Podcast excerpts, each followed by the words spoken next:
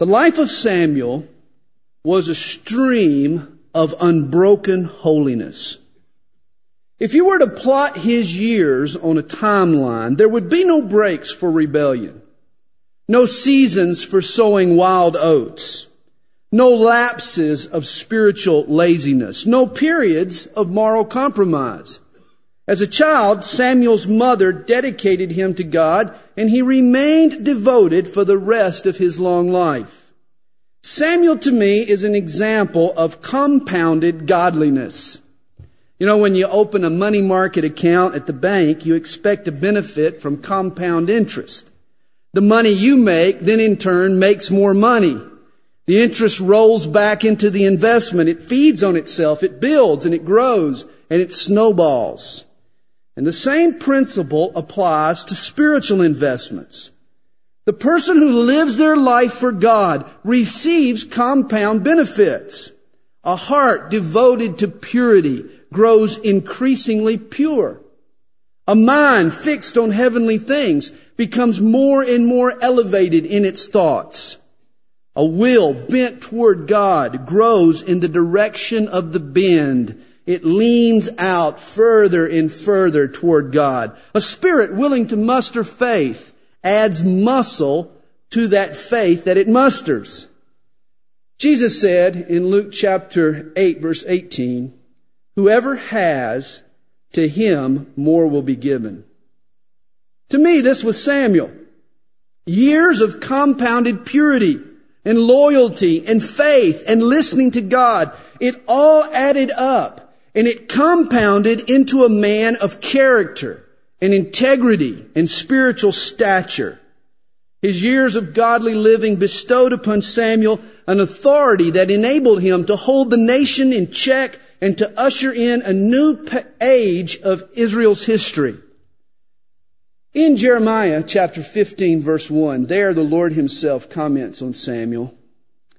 The Lord is bemoaning the sin of a future generation when he makes this statement, "Even if Moses and Samuel stood before me, my mind would not be favorable toward this people." But notice there, he lumps Moses and Samuel into the same category. That's quite a compliment. Both these men were powerful intercessors. Both were leaders. Both were godly, courageous men. Here's why young people need to live sold-out lives to Jesus Christ. Because holiness compounds like interest. A life devoted to Christ at an early age not only benefits you now, but the years of godly living grow into a stature and an authority and a character that God can use mightily. Make too many withdrawals from God. Don't give godliness an opportunity to accumulate. Create too many lapses on your timeline and you lose out. But allow that godliness to grow and compound, and it becomes great gain. In the days of Samuel, God needed a man of stature and influence to lead this nation through a transition. Samuel was the last of the judges, but he was the first of the prophets. The prophets were men that God used to speak to the kings of Israel. And Samuel was the prophet who foresaw the beginning of Israel's monarchy. He anointed the first two kings of Israel, Saul, then later David. And he gave them the needed instruction that God had for them. Samuel's ministry, in a sense, was similar to that of John the Baptist. Both were lifelong Nazarites, and both were forerunners of Davidic kings. Samuel served David first in that divinely appointed lineage, whereas John served Jesus, the last of that same lineage, for Jesus is heir to all of the promises that God made to his servant David. Samuel has also been called the prophet of prayer. And on several occasions, we'll find him rallying the nation to pray. As God said in Jeremiah fifteen, he was one of the mightiest intercessors in all of the Bible. Is it any wonder that when this man died, the entire nation gathered to his home in Ramah in order to mourn his death? The people of Israel loved Samuel because they knew that Samuel loved them.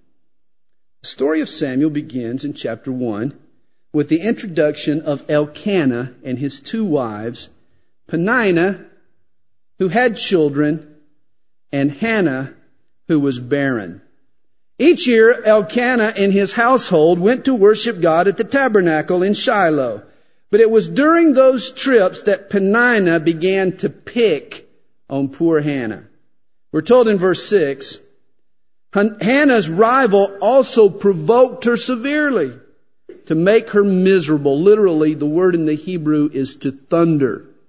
In other words, she stirred her up. She turned her into an emotional storm because the Lord had closed her womb.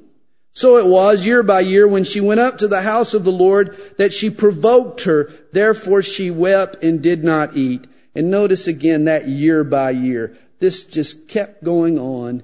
It was a perpetual problem. In ancient times, barrenness was the heaviest burden a woman could bear.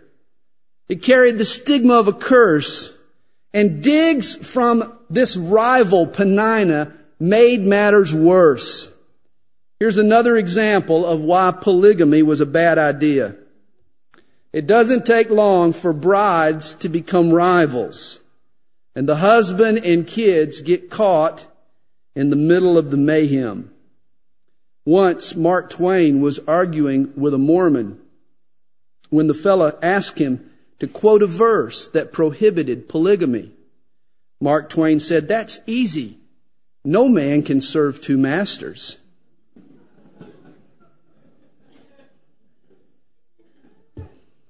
God tolerated polygamy, but he certainly didn't approve of it.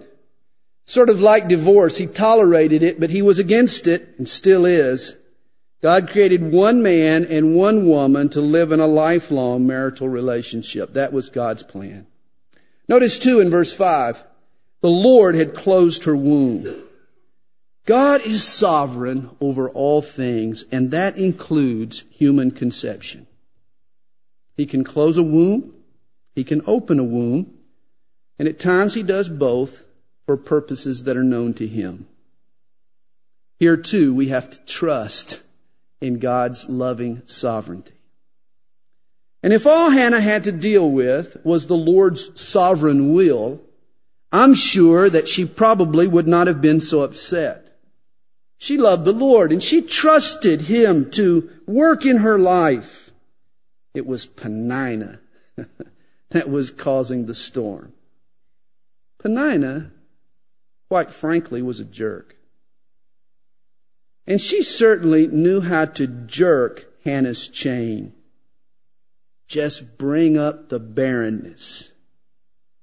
And she could see it hurt Hannah, send her into a funk. In verse seven, Hannah is so upset that she won't eat. She's sulking during supper. Elkanah, her husband, tries to cheer her up in verse eight. Am I not better to you than ten sons? It doesn't sound like a man. No, you're not. I'll trade you for two babies.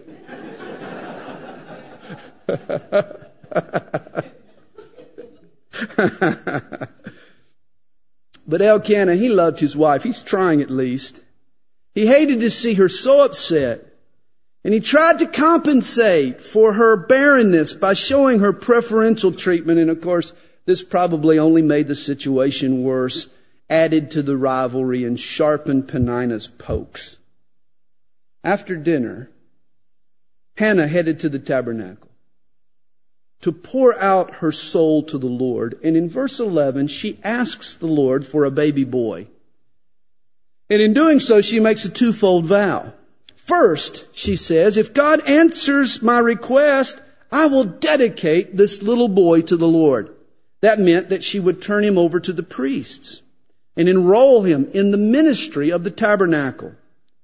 Second, she says that she will also see to it that her boy becomes a lifelong Nazarite. And you remember that the vow of the Nazarite was very important. The Nazarite was a walking billboard, an advertisement for the values of God's kingdom. Remember the three parts of the vow? He stayed away from the grape soda. He took no pleasure in the physical. Rather, he gained his pleasure from the spiritual. He never cut his hair. His attractiveness was found internally, not externally. And he avoided contact with death. His life stood for eternal, not temporal pursuits. You remember Samson was also a Nazarite. But he had too many lapses in his timeline. He had too many withdrawals from God. In Samson's life, godliness failed to accrue and turn into character.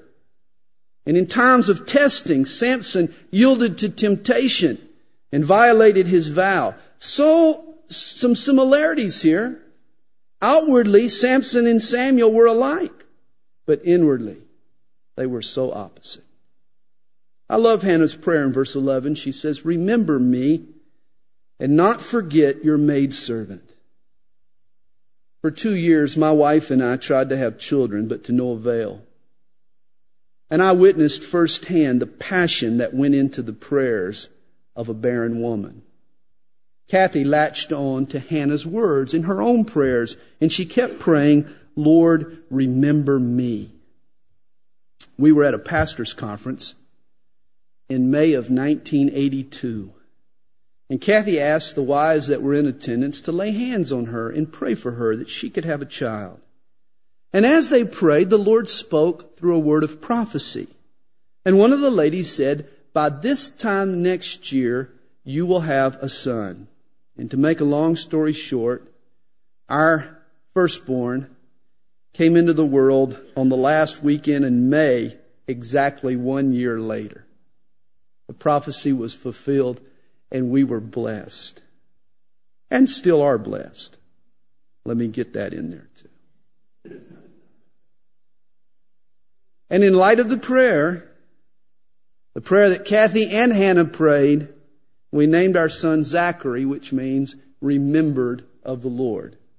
And so this is kind of a special verse for me. It's a verse, too, that shows the power of passionate prayer. In James chapter five, verse seventeen tells us the effective, fervent prayer of a righteous man or woman avails much. Pour out your soul to God like Hannah, and God will pour out his blessings on you, just as he did this woman of faith. In fact, Hannah's prayer was so passionate, so emotional, so personal, so uninhibited, Eli the priest thought she was drunk. He thought she'd been sipping on the sauce. Her lips were moving, but nothing was coming out of her mouth. She was praying in her heart. Unlike most folks who came to the synagogue, Hannah was not trying to impress the bystanders.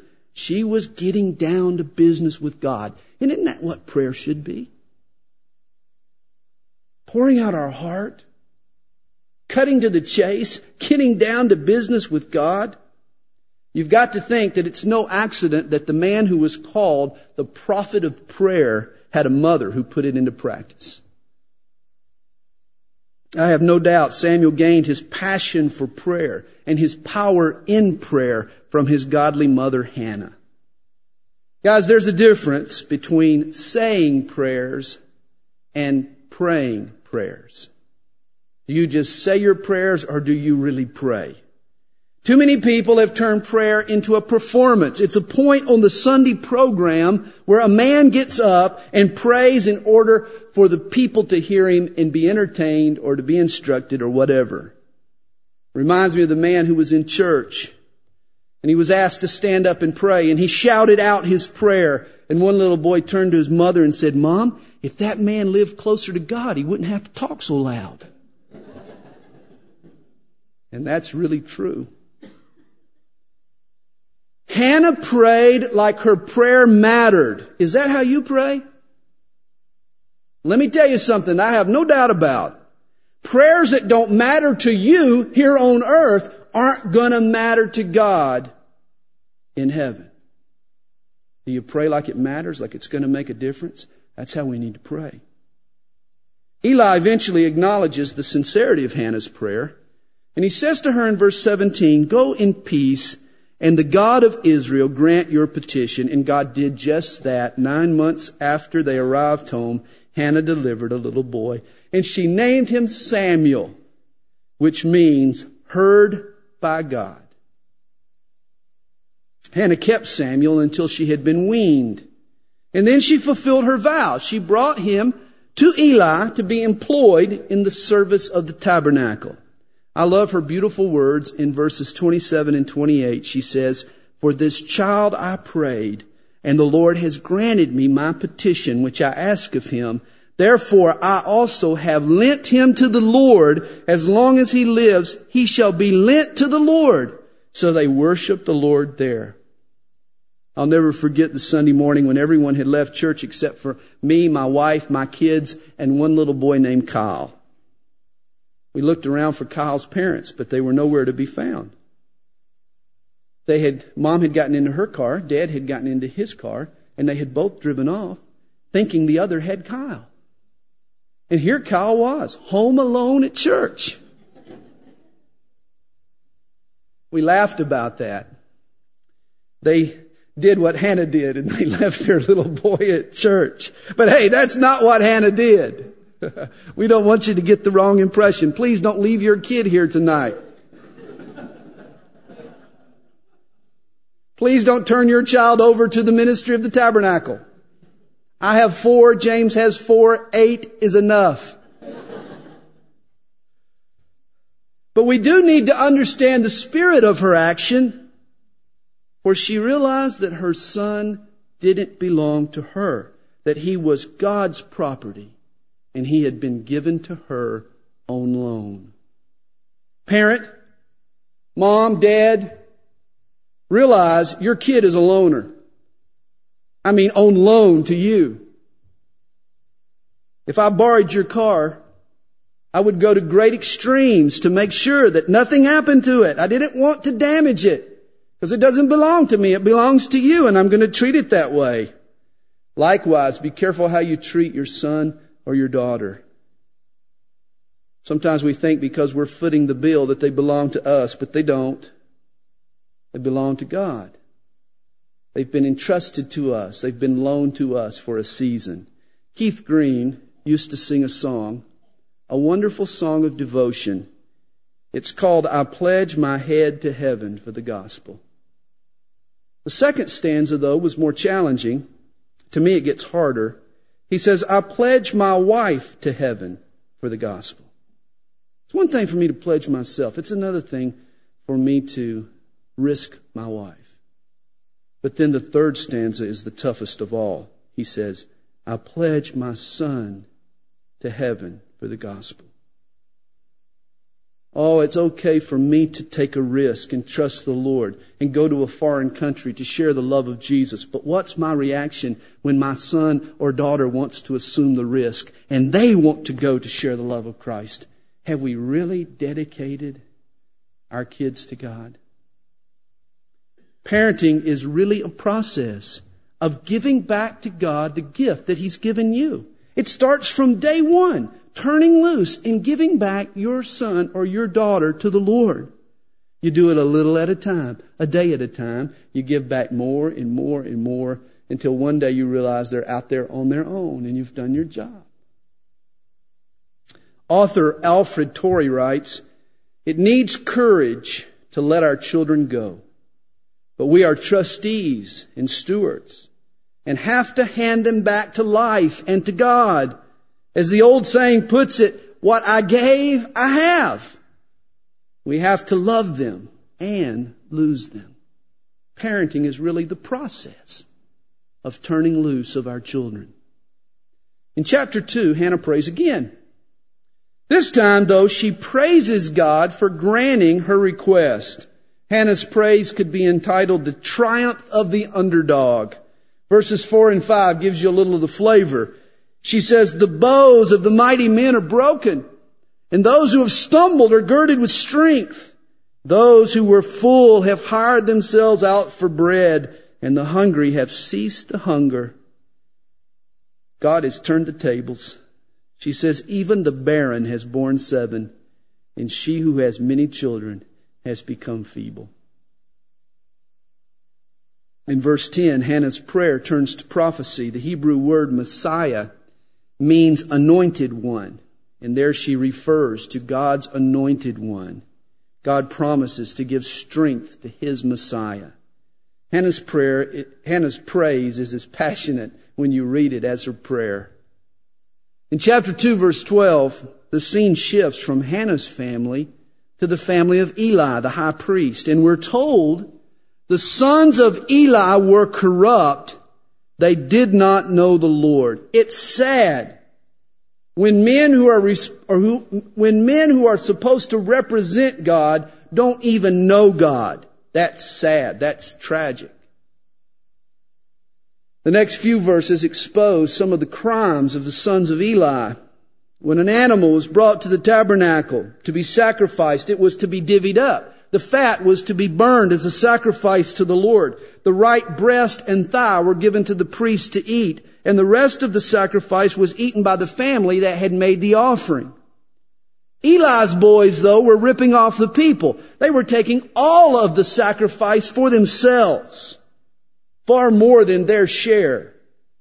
Reminds me of the pastor who was describing to his buddies how he dispersed the offerings that came in each Sunday at his church.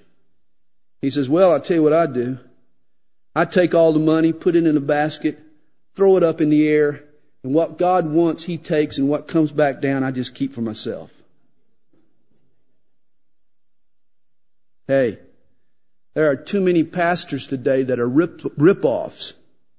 They're ripping off the people. Their sole motive is to pad their pockets. And here's the great tragedy. Notice the last line in verse seventeen. For men abhorred the offering of the Lord.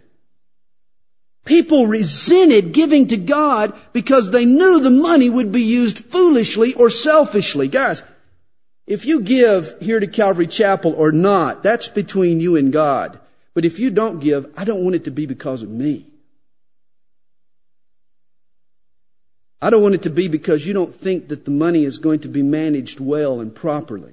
We account for every single penny that comes in, and we try to spend every cent as wisely as we can. Eli's boys were not only pickpockets, but they were also perverts. Verse twenty-two tells us that they committed adultery in the door of the tabernacle. There was no shame. And I'm sure they gave their sexual antics a spiritual justification. Several years ago, I read where a promiscuous pastor justified sex with his secretary by calling it a kingdom relationship. She just had a special ministry to the man of God. Or so he said. I hear that kind of thing and it makes me want to puke. That's a classic case of calling evil good. It's a religious-sounding justification for a lewd and immoral and sinful act. And I'm sure that Eli's boys conjured up similar kinds of justifications for their despicable behavior. What's worse, though, than their sin is their father's weakness. Eli hears about his sons, and all he does is slap the back of their hand. Look in verse twenty-four. He says, no, my sons. No, no, no. You boys don't do that. For it is not a good report that I hear. You make the Lord's people transgress. And that's as far as he takes it. He levies no punishment. He takes no action. Hophni and Phinehas are turning people off to God. And Eli offers only a mild rebuke. Reminds me of the man who was determined to stand up to his wife. He said, you better watch out. You're making me mad. You're going to bring out the beast in me. His wife kind of snickered and said, who's afraid of a mouse? This was the boys' reaction to Eli's wimpy discipline. They didn't care. It didn't stop them. They knew that their dad was weak and impotent. Hey, let me tell you something. You can make a lot of mistakes with your kids, but please don't be weak. Please be strong. Please take a stand. Please administer discipline. Don't let them run over you. Battles will be fought, and you have to win the battles. That's the key to parenting. The parent has to win the battles. You've got to be strong. God is not afraid to take action. In verse twenty-seven, an unnamed man of God visits Eli and prophesies that God will cut off Eli's household. Eli's descendants will all die young, and his two sons will bite the bullet on the very same day. And it's amazing to me that in the midst of all of this corruption, all this unhealthy tolerance, we're told in verse twenty-six of chapter two, and the child Samuel grew in stature and in favor both with the Lord and men. Isn't it amazing? Samuel is growing and prospering under the care and tutelage of Eli. His mother just visits him once a year. The rest of the time, he's being reared by this old priest. And that boggles my mind. Why would God entrust the upbringing of a child like Samuel, who will play such a pivotal role in the future of this nation, to a father who has failed so miserably with his own kids? Why would God do that? And here's the answer. His amazing grace. God is giving Eli a second chance at being a parent. Guys, perhaps you've blown it as a parent. Perhaps you've made mistakes rearing your sons and daughters. But the Lord has blessed you with another opportunity. Perhaps you're now the parent of a blended family. Kids are once again under your roof. Maybe you've just had another child and you're starting over again. Or maybe you now have input into the life of a grandchild. You're getting a second chance. Or maybe your kids are still home. You've blown it. They know it. You know it. But God is calling you to seek a fresh start. He wants you to humble yourself and ask them for forgiveness and seek a second chance from God and from your kids. Be the parent that God desires. Be the ki- parent that your kids deserve. God is giving you a second chance. And there's some lessons for you in chapter three, verse one. Then the boy Samuel ministered to the Lord before Eli, and the word of the Lord was rare in those days. There was no widespread revelation. Notice, in a day of widespread secularization, Eli encouraged and instructed Samuel to minister to the Lord. He maintained a spiritual emphasis in this young man's life, even when there was no spiritual emphasis in the society and in the culture. Eli, and write it down, was an active parent. The word active. He was active. Note, Samuel ministered to the Lord where? Before Eli. Eli was there. He was active in this child's life. He was right there, engaged and involved spiritually. Good parents bring their kids to church. Good parents read the Bible to their kids. Good parents help them to decipher problems through a spiritual lens. Good parents keep them in the tabernacle ministering to the Lord. They're active in their children's lives. One night, Samuel was asleep when he arose, when he was aroused by a voice that called his name. Samuel thought it was Eli, and he ran to the bed to see what he wanted. And of course, it wasn't Eli. It was the voice of the Lord, not the voice of Eli. But it's important to note that when Samuel was upset or surprised or needed help, look where he turned. He knew he could come to Eli, which brings us to another word. Eli was accessible. And all good parents are. Samuel knew by how Eli treated him that Eli considered him to be important, that he could run to him whenever he had a need. A survey was taken a number of years ago of children across America. And the question was posed, what three things does your father say most often? The top three were, I'm too tired. We don't have enough money, and keep quiet. If you added to that, not now, in a minute, and ask your mom, you'd have all six. A little boy once said, "I know my dad loves me when he reads me books." And then he added, "And I know he really loves me when he doesn't skip any of the words." We need to never forget that kids spell love T I M E. Be accessible to your kids.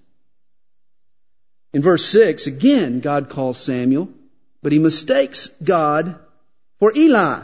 Parents, understand, every child is liable to mistake God's voice for your voice. Their earthly dad is usually a child's first impression of their heavenly dad. This was hammered home to me one night recently when I was praying with Mac. And in his prayer, he kept flip-flopping, reverting back and forth, referring to God first as God and then as Dad. And he would refer to God, God, Dad, God, Dad, and prayed for several minutes that way. And I realized how closely in his little mind he associated his heavenly father with his earthly father. A good parent will always remember that they are an ambassador of God. There's another word, ambassador. Christian musicians Phillips, Craig, and Dean have put to music a father's prayer. Here's the memorable line from the song. God, I want to be like you because he wants to be like me. God, I want to be like you because my little boy wants to be like me. That's a good reason. Parents, always remember you represent God to your child. And of course, the Lord calls Samuel a third time. And when he comes to Eli, the wise old priest now realizes what's really going on. Hey, his eyesight is gone, but his insight is still sharp. And he was aware, another word, aware of what was happening in young Samuel's life. Eli tells Samuel to go back and lie down. But this time when the voice calls, he should respond, "Speak, Lord, for your servant hears." And that's exactly what Samuel does. Guys, an effective parent looks for insight into what's happening in their child's life. Is God speaking to my child? If he is, I want to encourage my child to listen. Is my child confused? If he is, I want to offer an explanation. Are they afraid? I need to give comfort. Parents need to have their antennas up at all times. They need to be sensitive and insightful. Good parents are always looking for that teachable moment where they can bring God's truth to bear upon the need of their child. And I'm always amazed that Eli went back to sleep. Now, if I knew that God was talking to my son in the other room in an audible voice, I wouldn't be going back to sleep. I'd have my ear pressed to the door. I'd be eavesdropping. But evidently, Eli wanted Samuel to gain some autonomy, another word, in his own relationship with God. He wanted Samuel to develop his own intimacy and his own interaction with God. He didn't want his relationship to be just a second-hand relationship through his parents. He wanted to have his own interaction with God. That's a wise parent.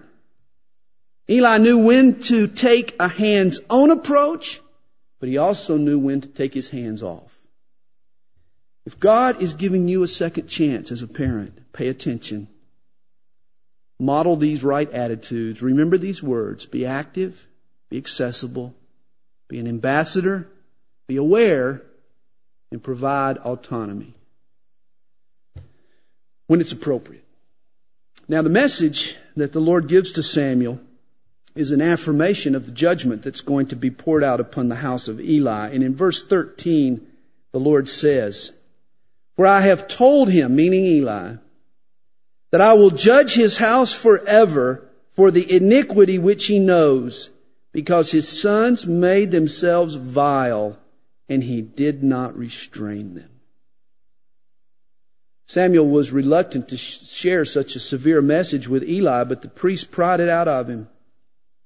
And we're told in verse eighteen that Eli accepted his imminent judgment. while Samuel continued to grow and become established as a prophet of the Lord in Israel. There's one more point here for moms and dads.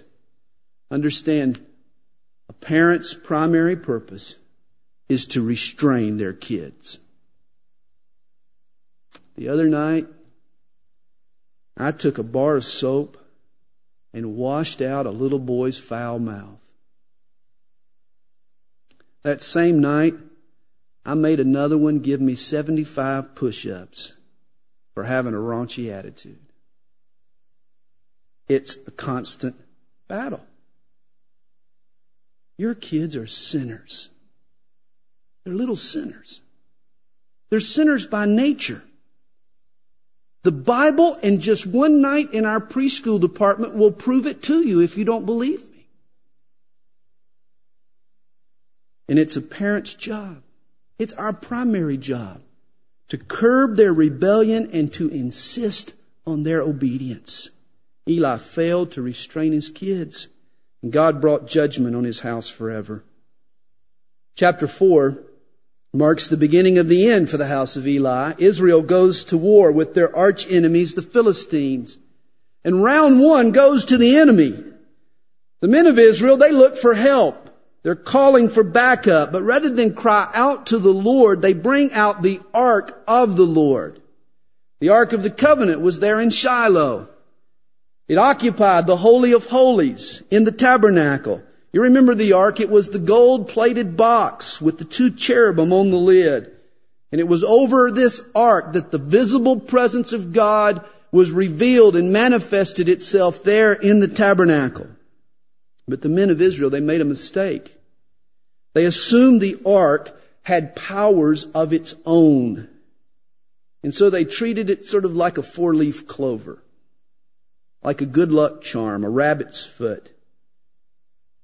Israel must have watched that Indiana Jones movie, Raiders of the Last Ark, and how the ark burned off the Nazi swastika off the side of the wooden crate, you know. And they must have thought, man, there's power in the ark. They confused the movies with the Bible, for the ark was just a box. What made the Ark of the Covenant so special and holy was that God chose to rest over it while He revealed His glory in the tabernacle. Israel needed to trust in God Himself, not in the things of God or in the relics of God. You see, they fell victim to what I call a misplaced faith. This was a recurring mistake throughout Israel's history. In Jeremiah's day, the Jews thought they were invincible because the temple was there in Jerusalem. Oh, because the temple is here, God will never allow us to be destroyed. In Romans two, Paul discusses the Jews' misplaced confidence in their knowledge of Scripture. Just because they possessed the law, just because they knew the law, they felt immune from its judgments. They gave no thought to actually obeying the law, which was what was important to God. Hey, you and I can become guilty of a misplaced faith. We think because we go to church, or because we attend a weekly Bible study, or we serve on the worship team, or we teach Sunday school, that we'll be okay. Everything will be fine.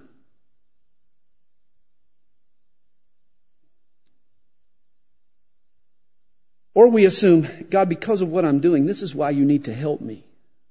Look at all I do. Again, this is a misplaced faith. I'm trusting in my works rather than in Christ's work. It can be so subtle.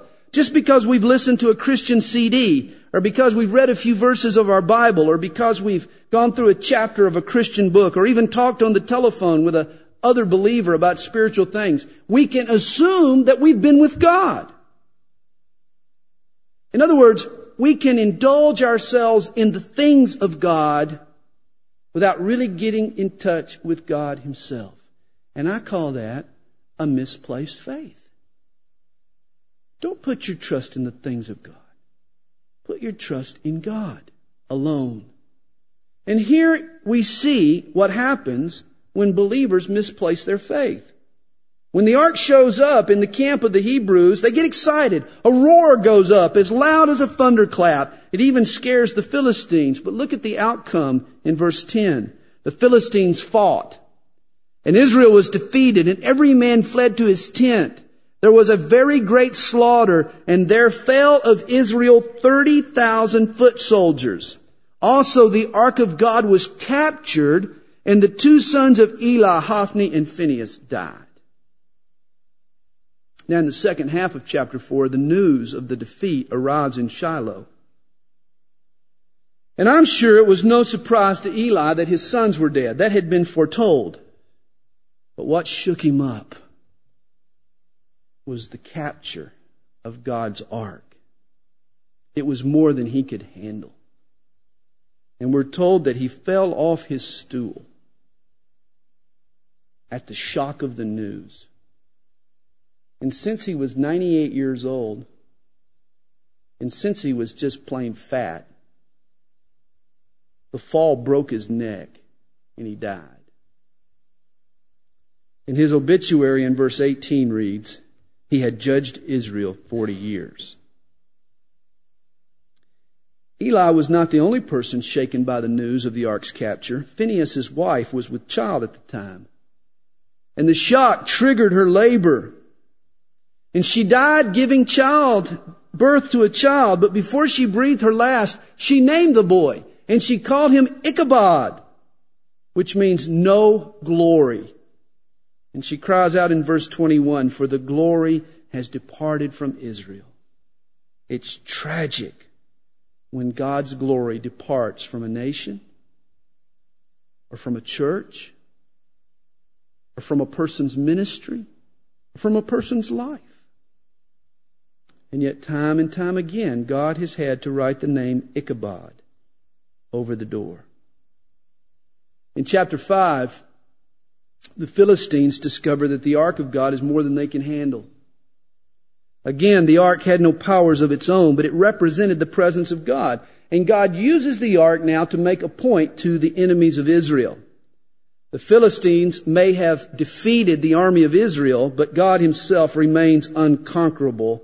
And he proves it now in these next couple of chapters.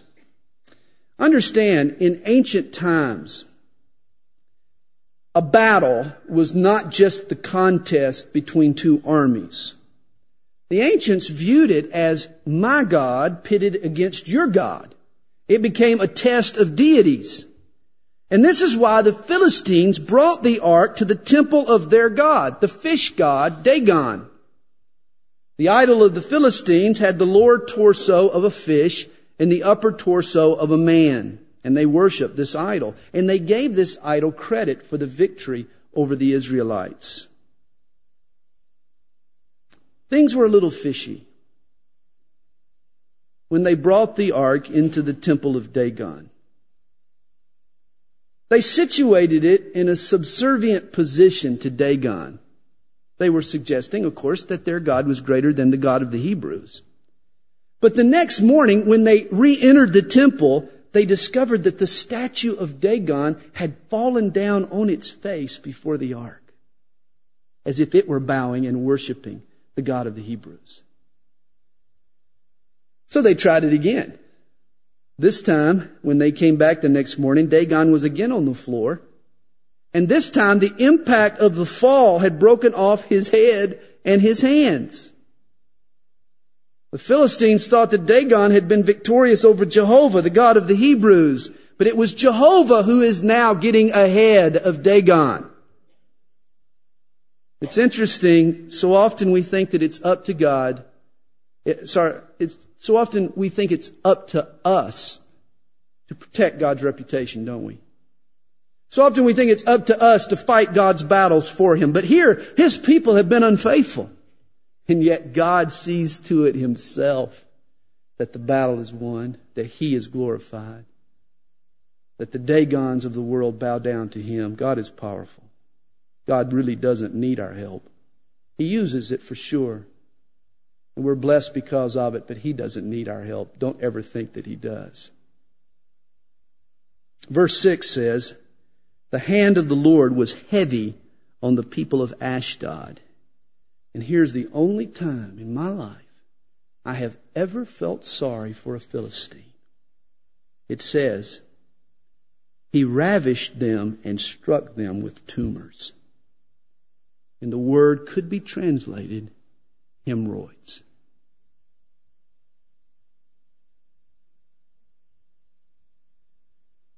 From a man who knows, this is a severe, serious, bare-knuckled kind of judgment. And remember, this is long before the days of suppositories and preparation H. No doubt about it, this is a no-holds-barred judgment. God hits below the belt, literally. Here's a true story I clipped out of the newspaper in anticipation of teaching this passage. Just been waiting to use it. Dateline, New York. A woman bedridden after hemorrhoid surgery became infuriated when her hus- with her husband for leaving her alone while he went fishing, and shot him to death when he got home, police said. Authorities said seeing her husband Edward traipse off with a cooler of beer to spend Sunday afternoon with his friends was too much for Gail Murphy, who was obliged to remain in bed on her stomach. When she heard him return six hours later, she got up, walked to the porch with a shotgun, and fired through the door, then called nine one one. Murphy, forty-seven, died Monday morning. Now, if this woman was truly tried by a jury of her peers, and I mean hemorrhoid sufferers,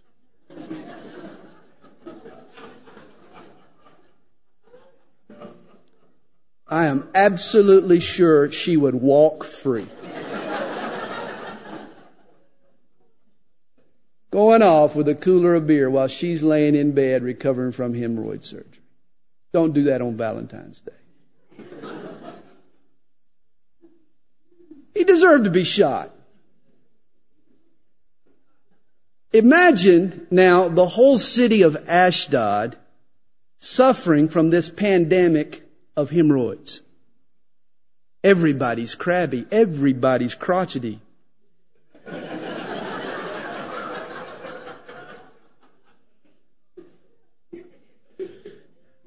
Everyone is at home. Everyone is taking a sitz bath.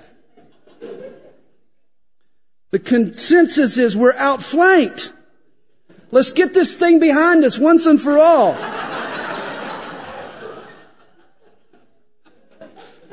And that's why they shipped the ark off to the neighboring city of Gath.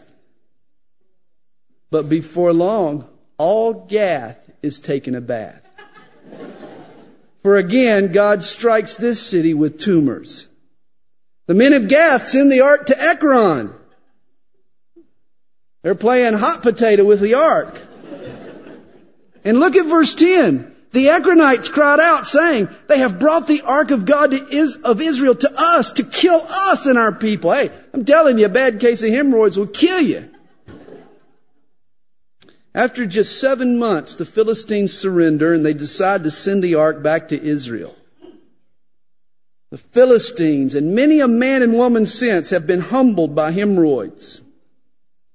And so the Philistines, they set the ark on a cart drawn by two cows. And with the ark, they send an offering, hoping that God will accept it and cause him to bring healing to their land and to their people. Now, the offering that they send is so unusual. They put into a chest and load up on this cart five golden tumors and five golden rats. Now, I have no idea what a golden hemorrhoid looks like. Nor is it something I or you need to try to imagine. The rats may have may be a signal to us that more was involved than just the hemorrhoids. Perhaps a plague had triggered a serious disease that had helped to wipe out a lot of the people. The disease may have been carried by the rats. That may have also been part of the problem. They load this up on the cart, and the cows, you, you guys are shaking your head. You know, I'm not writing this. This is there in the book, you know? Okay. The cows pull up in a field near Beth Shemesh, which was a city on the border of, of the Philistine territory. But the men of Beth Shemesh, they too make a horrible mistake. You've heard the expression, curiosity killed the cat. Well, it killed more than a cat in, in Beth Shemesh, where the men of the city let their curiosity cause them to sin. Hey, here's the ark. I wonder what's inside. Remember at the time, the two tablets that Moses brought down from Mount Sinai were there. The jar of manna, the rod that budded, all were inside the ark. And they were tempted. Man, I wonder what that manna tastes like. Boy, let's, let's, let's just look in. Let's just see what those tablets look like. Curiosity. And so they opened the ark to look inside, but in doing so, they violated its sacredness. For you remember, only the priests were to handle the ark. And because of their curiosity, God broke out upon the men of Beth Shemesh, and thousands of people were killed in judgment. Be careful with your curiosity. God has made us curious people. Curiosity is good. Curiosity is what causes us to look deeper into the things of God. Curiosity is what causes me to long more for heaven. It's what keeps me going back to the Word of God, studying it, to try to unearth new treasures and, and see new shades of meaning and behold new wonders of God. Curiosity is a good thing. But when you allow curiosity to lead you astray, it can be a bad thing. When you let your curiosity go places on the internet that you shouldn't go. When you let it pick up literature that you shouldn't read. When you let it cause you to take that remote control and dial onto stations that you shouldn't watch. Then curiosity becomes a terrible thing. A thing that can lead you to sin. And eventually can not only kill the cat, but it can kill you. Now, this story says to me that there are two extremes that we can go with the things of God. The ark being a thing of God. On the one hand, we can overvalue the things of God, the articles, the tools of God. And we can misplace our trust in them. We can expect them to work on our behalf when it's God we should be trusting. But on the other hand, we can fail to give them the respect that they deserve because of what they represent. For example, in one sense, a Bible is just paper and print and cowhide. But in another sense, this is a sacred book. Don't turn your Bible into an idol, but do treat it with the respect that it deserves because of what it contains. It's just my conviction, but when I'm carrying a stack of books, I always put the Bible on top. When I'm studying, I don't put this commentary or that com- on top of my Bible. I always put my Bible on top. Now that's just me. You don't have to do that. But to me, that conveys respect. This is an important book, and I need to respect it for what it is. It deserves a preeminent place. There's two extremes we can go with the things of God. We can undervalue them or we can overvalue them. After the disaster at Beth Shemesh, the ark is taken to Kiriath Jearim, where it was kept for the next twenty years. Why it wasn't returned to Shiloh, we really don't know. Perhaps the tabernacle was damaged when the Philistines took the ark captive. For those next twenty years, Samson will wage his guerrilla warfare against the Philistines. And though he'll win a few skirmishes, the nation as a whole remains under Philistine control. It takes Samuel to rally the people and show them their need for revival. So in chapter seven, verse three, Samuel addresses the nation. And he conveys an important truth. Here is the route to revival. He says, if you return to the Lord with all your hearts, then put away the foreign gods and the Ashtoreths, which are one of the foreign gods, from among you. And prepare your hearts for the Lord and serve Him only. He will deliver you from the hand of the Philistine. Guys, here's are the, here are the keys to revival. If you're looking for personal revival in your own heart, if you're looking for revival in your family, If you're looking for spiritual revival in a church or in a nation, here are the keys. First, return to the Lord with all your heart. Exalt the Lord to his rightful place in your life. Submit to his lordship. Make him king and treat him as such. Second, remove any foreign gods. Rid your life of anything that is a rival to your devotion and love for Jesus Christ. Third, ready your heart. Stir up an anticipation, an expectation of God, of what God wants to do. And fourthly, reserve your efforts and your energies for the service of God. Serve Him only, we're told. Get involved.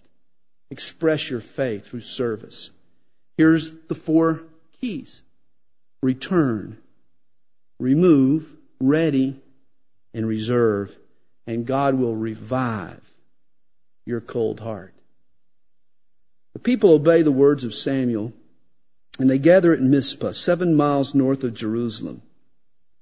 And there Samuel prays for the nation, and in verse six he performs a ritual that solidifies their commitment to the Lord. He pours out water. Now, why is this a symbol of their commitment to God? Very simple. Can you think of a more irretrievable act than pouring out water? Hey, once the liquid tumbles from the pitcher, it can never be fully retrieved. Once it's gone, it's gone. And this is the kind of commitment that God wants us to make to Him. He wants our commitment to be an irretrievable act. Lord, I dedicate myself to you. Lord, I give you my life. And Lord, I'll never take it back. I'm giving my life to you, and I'll never try to retrieve it again. It's yours. It belongs to you forever. That's the kind of commitment God wants from us. Do you remember Twiggy Sanders of the Harlem Globetrotters? He had that routine he did with the basketball on the rubber band. He'd stand on the free throw line, and he'd throw it up, and it'd snap right back to him. You remember that? Hey, there are a lot of people that have a twiggy commitment to Christ. Oh, yeah. They'll throw up their heart to God, but then they'll snap it right back. They'll give him their time, but oh, they'll get it right back. Snapping it right back, just retrieving it right back. Oh, for us to pour out our lives to the Lord in an irretrievable act. It's like pouring out water. When the Philistines heard that Israel had gathered at Mizpah, they decided to attack. Samuel interceded, and God came to Israel's defense. Verse ten tells us what happened. But the Lord thundered with a loud thunder upon the Philistines that day, and so confused them that they were overtaken before Israel. Josephus, the Jewish historian, also provides an account of this particular battle. Let me read it to you.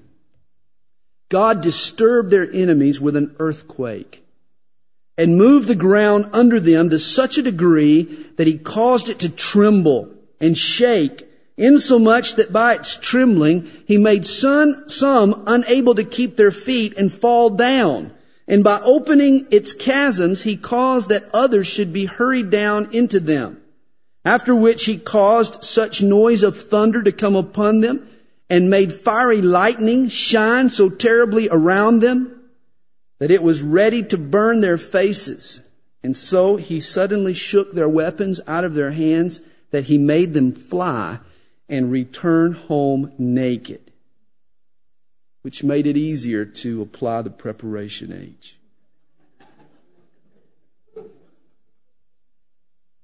In chapter seven, verses sixteen and seventeen, we're told that Samuel served as a circuit preacher.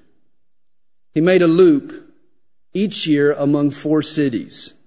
He would travel to Bethel and minister, and then go to Gilgal, and then go to Mizpah, and then he would return home to Ramah. And in each place, he judged the people, and he ministered to Israel.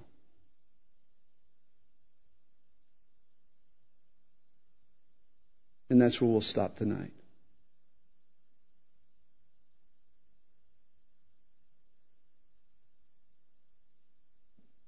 Isn't it fun to study God's Word? Isn't it a joy? Isn't there so much there? It's amazing what's there when you dig in and take a look. Father, thank you for your Word. We know we hold a special book in our hands. We believe, Lord, that your Word is inspired from cover to cover, that each word is your Word. And Lord, we thank you for the Bible.